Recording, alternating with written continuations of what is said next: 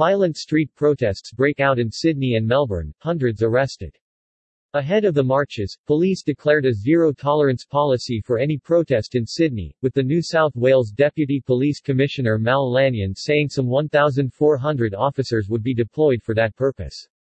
Australians are protesting anti-COVID restrictions. Sydney and Melbourne protests lead to clashes with police. Dozens of protesters arrested. Violent protests erupted today in Australia's two major cities. Saturday afternoon demonstrations in Sydney and Melbourne, with thousands of Australians denouncing ongoing strict anti-COVID-19 measures, coronavirus lockdowns and curfew orders, chanting slogans and hoisting anti-restrictions signs, quickly escalated into heated protests and clashes with police, who responded with pepper spray, roadblocks and a series of arrests.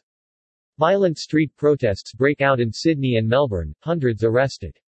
Footage making the rounds online showed crowds making their way through Melbourne, at some points clashing with a heavy police presence deployed to block the march.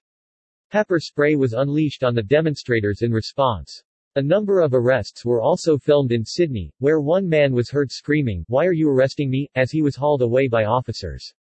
Ahead of the marches, police declared a zero-tolerance policy for any protest in Sydney, with the New South Wales Deputy Police Commissioner Mal Lanyon saying some 1,400 officers would be deployed for that purpose. Lanyon insisted, this is not about stopping free speech, this is about stopping the spread of the virus, while the state's police minister David Elliott warned protesters would face the full force of the NSW police. In addition to the large police deployment, authorities also ordered rideshare services not to carry passengers into Sydney's central business district, while trains will not make stops at some stations across the city, according to local reports. Police roadblocks were also seen in Sydney, an effort to close off major streets to protest marches. The demos come soon after officials in New South Wales announced an extended COVID-19 lockdown on Friday, set to put nearly half of Sydney's 5 million residents under a nightly curfew until mid-September. A similar order is already in place in Melbourne, meaning more than a quarter of Australia's population will remain under lockdown restrictions, which require residents to stay at home with a few exceptions.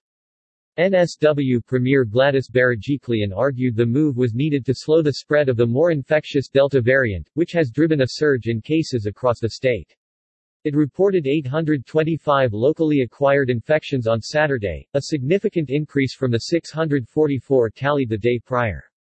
The state of Victoria, where Melbourne is located, has fared much better in recent weeks, though is beginning to see an uptick in cases, reporting 61 over the last 24 hours, up from 57 the last two days.